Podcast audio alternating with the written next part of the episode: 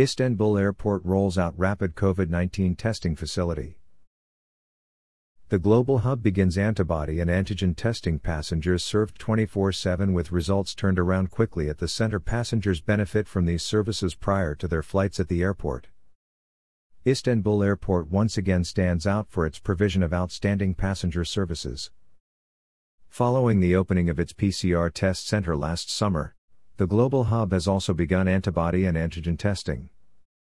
Alongside the PCR testing service, Istanbul Airport Test Center has also begun antibody and antigen testing service, serving passengers 24 7 with results turned around quickly at the center.